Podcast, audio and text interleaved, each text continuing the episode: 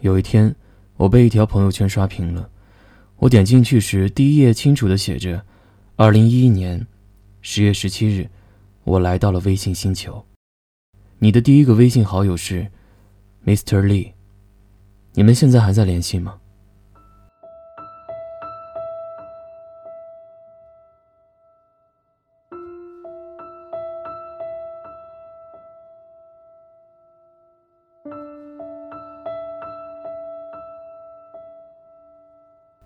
看到这组数据，恍然大悟，原来我已经用了微信五年了，而我根本没有印象是谁教会我下载一个叫微信的 APP。所以点击的一瞬间，其实我是忐忑的，我怕我看到的那个人已经离开我很久了，会因此怅然若失，陷入对过去的回忆。可打开以后，我一瞬间心就垮下来了，是一位我多年的好友。至今依旧频繁联络，好想说一声谢谢。谢谢过了这么久，你还在我身边。突然觉得那明晃晃的字眼一下子好戳心，原来已经过去那么久。五年呐，五年可以改变许多事，久到我的头发长了又短，再变长，久到我已经丢掉了我们曾经一起买的匡威，将它们都换成了皮鞋。久到我从一座城市搬到另一座城市生活。听说每隔七年的时间，身体的细胞都会全部代谢一遍。而我认识这个人，已经久到，久到连我自己都几乎快要全变了。但是他还在。我所珍重的友谊是一件艺术品，被我从时间的浪沙中无意识地挂在匆忙奔驰的生活驿车上。有时几乎随风飘去，但从未失落。又在偶然愈合下，被感情的手屡次发掘。越久远，越觉得可贵。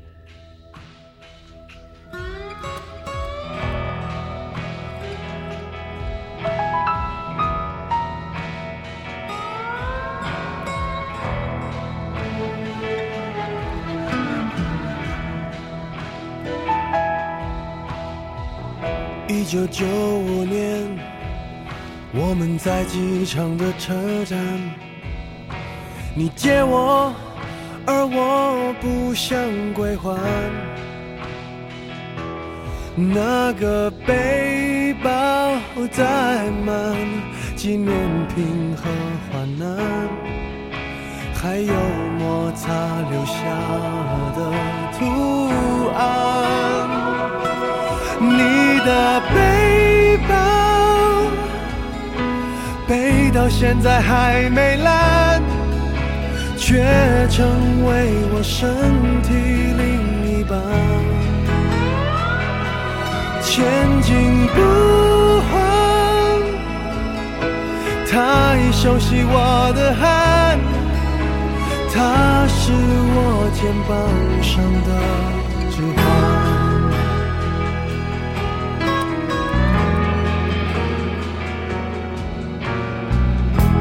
了六年半，我每天陪他上班。你借我，我就为你保管。我的朋友都说他旧的很好看，遗憾是他已与你无关。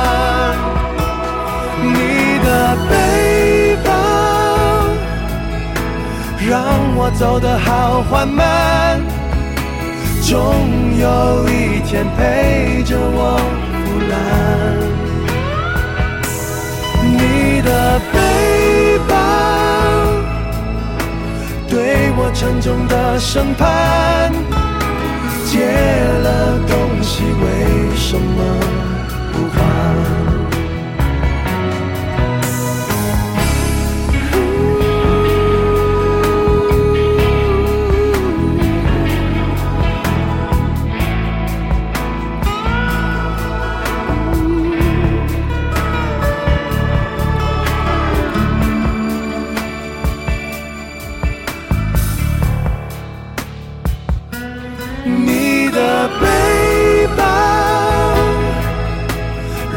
我走得好缓慢，总有一天陪着我腐烂。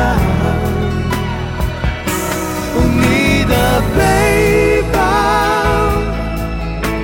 对我沉重的审判，借了东西为什么不还？